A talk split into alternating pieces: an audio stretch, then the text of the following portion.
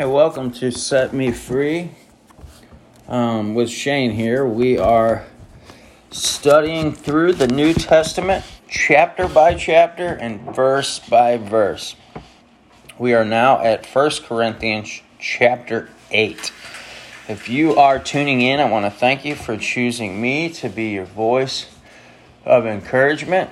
And um, I just want to say that God's Word is very, very valuable, and it definitely will serve a great purpose in your life.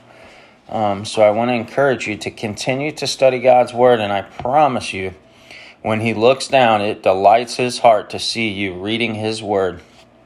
Um, and continue to find your daily uh, motivation and instruction from His Word, and let it guide your life, your thoughts, um, your marriage your your decisions, and you will find that God will truly bless your life. Um, so again, thank you, and let's dig in. Chapter eight, beginning in verse one. Now, regarding your question about food that has been offered to idols, yes, we know that we all quote have knowledge about this issue. But while knowledge makes us feel important, it is love that strengthens the church. So, guys, this obviously they were ask, asking Paul questions through letter about food um, because they're wanting to, to get his opinion on different matters that's probably taken place within the early church. Um, and today's, you know, America, we don't necessarily really have a lot of food offered to idols, so to speak, made with human hands, um, as they did back then. But we can always find valuable lessons from God's Word um, that are really applicable to our lives. So, Paul teaches here early in chapter 8 that, quote unquote, he said, we all have knowledge about issues. But knowledge makes us feel important. See, knowledge makes us think we're important. We know things perhaps maybe that others don't know. So, what it does is it puffs up. But he says that it is love that strengthens the church. Um, so, don't ever let knowledge come before your love. Keep love at the forefront of your life. Um, yeah, so let's read on in verse 2. Anyone who claims to know all the answers doesn't really know very much. But the person who loves God is the one whom God recognizes. So, again, we learn here quickly another very valuable truth is that God recognizes love. That's what God recognizes. It's not that knowledge is not important, but make sure knowledge is not priority. Love always has to be priority. And love is the true trademark of a Christian and that true love shows itself by laying itself down for a friend. Um, so continue on in verse 4. So, what about eating meat that has been offered to idols? Well, we all know that an idol is not really a God and that there is only one God. So, Paul's going to lay the foundation. He's like, we as Christians, we know that these aren't really gods. These, maybe they're Buddha statues, whatever they may be. These are really no gods at all. They're just carved images made out of wood. And there, there may be so called gods both in heaven and on earth. And some people actually worship many gods and many lords. But we know that there is only one God, the Father, who created everything, and we live for Him. And there is only one Lord, Jesus Christ through whom God made everything, and through whom we have been given life. Um, guys, that is like a trademark of the Christian faith right there that God being the Father, Jesus Christ being the Lord. Um, that is foundational, you know. And when many people may ask, How do you know your way is right? How do you know, you know, what you believe is, is the way? Well, first we can point to John chapter 14, verse 6, where Jesus said, I am the way, the truth, and the life. But we also can confirm through the transformation that Christ brings, He now gives us the ability to no longer willfully choose to sin and choose destructive patterns in our life, but He gives us power to live above that. Um, so that is another confirmation of who Christ is, you know. But God is the Father, He's the true God, He's the creator of all, and, and that Jesus is Lord and Savior of the world. Don't ever forget those guys. Um, verse 7 However, not all believers know this. Some are accustomed to thinking of idols as being real. So they think of it as the worship of real gods, and their weak consciences are violated. So basically, we can learn, you know, back in the early church, some things that were taking place was that new believers say they believed in Jesus Christ, but maybe they still had some of their old way of idol worship in their life. And Paul deals with this right here. He's he teaches us, you know, that they're violating their conscience, and he lets us know that their conscience is weak, um, perhaps because they're new believers.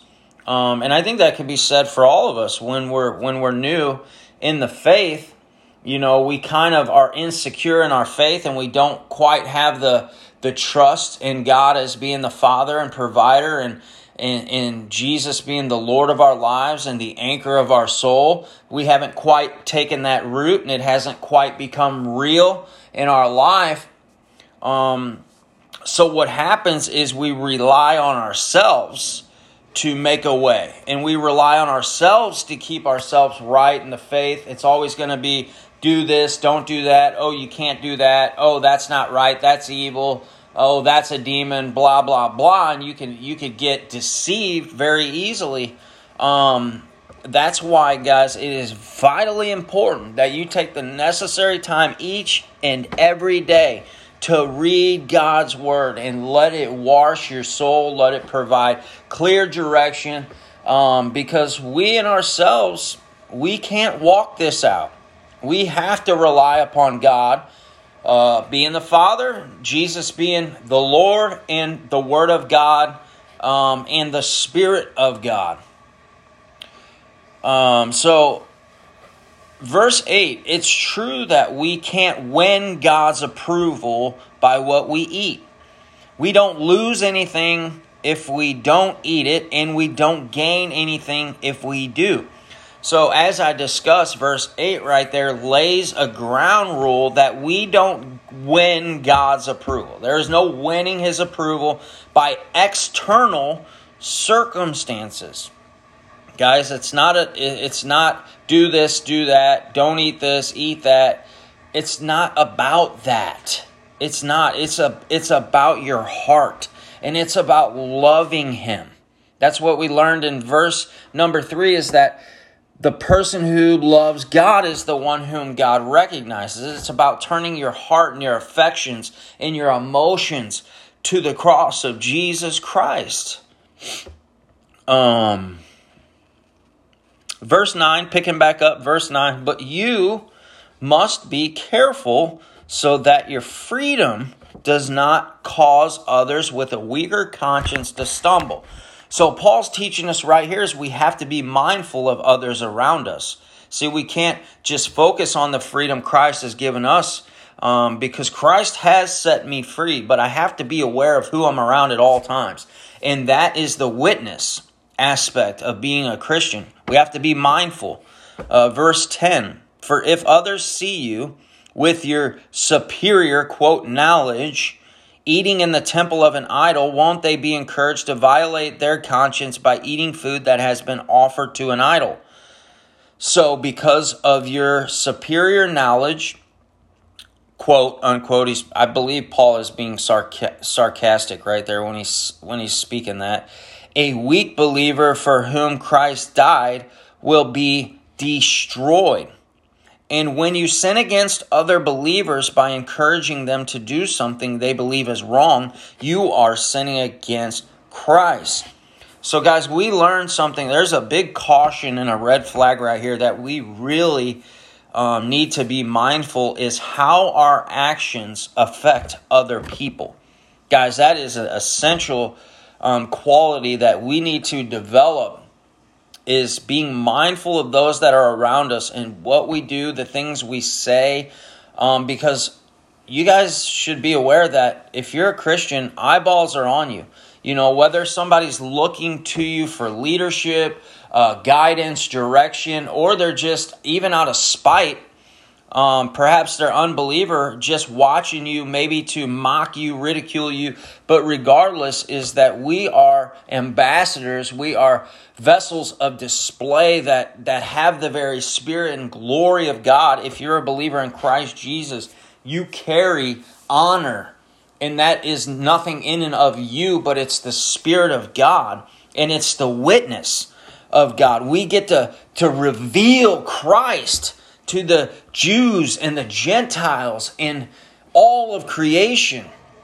Um, I love that. Maybe, you know, perhaps, you know, going so far to say, you know, creation is watching you.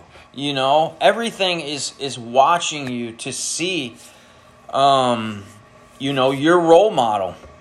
You are a role model for someone. And if you, you know, have children, a wife, a husband, um, you get the honor to be able to, to show Christ to them. Wow.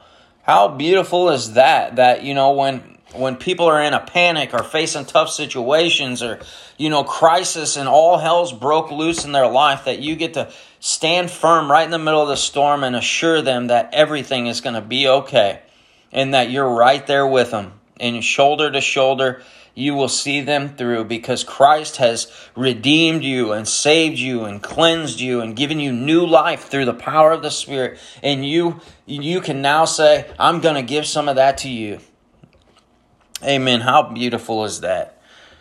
I'm reminded as I'm talking, I remember a scripture in Psalms that says, How beautiful are the feet uh, of those that bring forth the good news, or it might have been Hebrews actually. Now that I'm thinking about it, but what? How beautiful are the feet to those who bear and bring forth the good news in the world, um, guys. So I want to just refocus you a bit and say every opportunity um, in in your life you know, if you are rooted and grounded in Christ Jesus, you're allowing the personal development, the work, the inward working of the Holy Spirit to mature you as a believer. You get to be Christ and bear the image of our Lord and Savior in this evil, wicked world. How amazing! What an honor that is and, and, carry that, man. Carry that torch proudly, gladly, and boldly and confidently. Wear that everywhere you go. Um, so moving on into our final verse, uh, verse 13. Uh, short chapter, but I guess I'm full of words to talk today. uh, so if what I eat causes another believer to sin, I will never eat meat again as long as I live, for I don't want to cause another believer to stumble. So, Paul basically sums up uh, chapter 8 here in saying this very thing. You know, it's about other people. He's basically saying, my, it's about other people, guys. That's what this whole thing is about. It's about loving other people, it's about showing them the way, you know, leading the way, lead the charge, help to guide and to care for others and, and always be mindful that your actions affect other people. So be mindful of the things you're saying, the things you're doing, and the witness that you're carrying. Um, I think that's a very powerful chapter.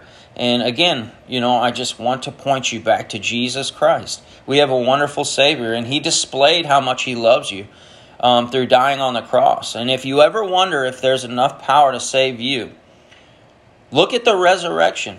God raised Christ out of the grave, and you question if he could save you.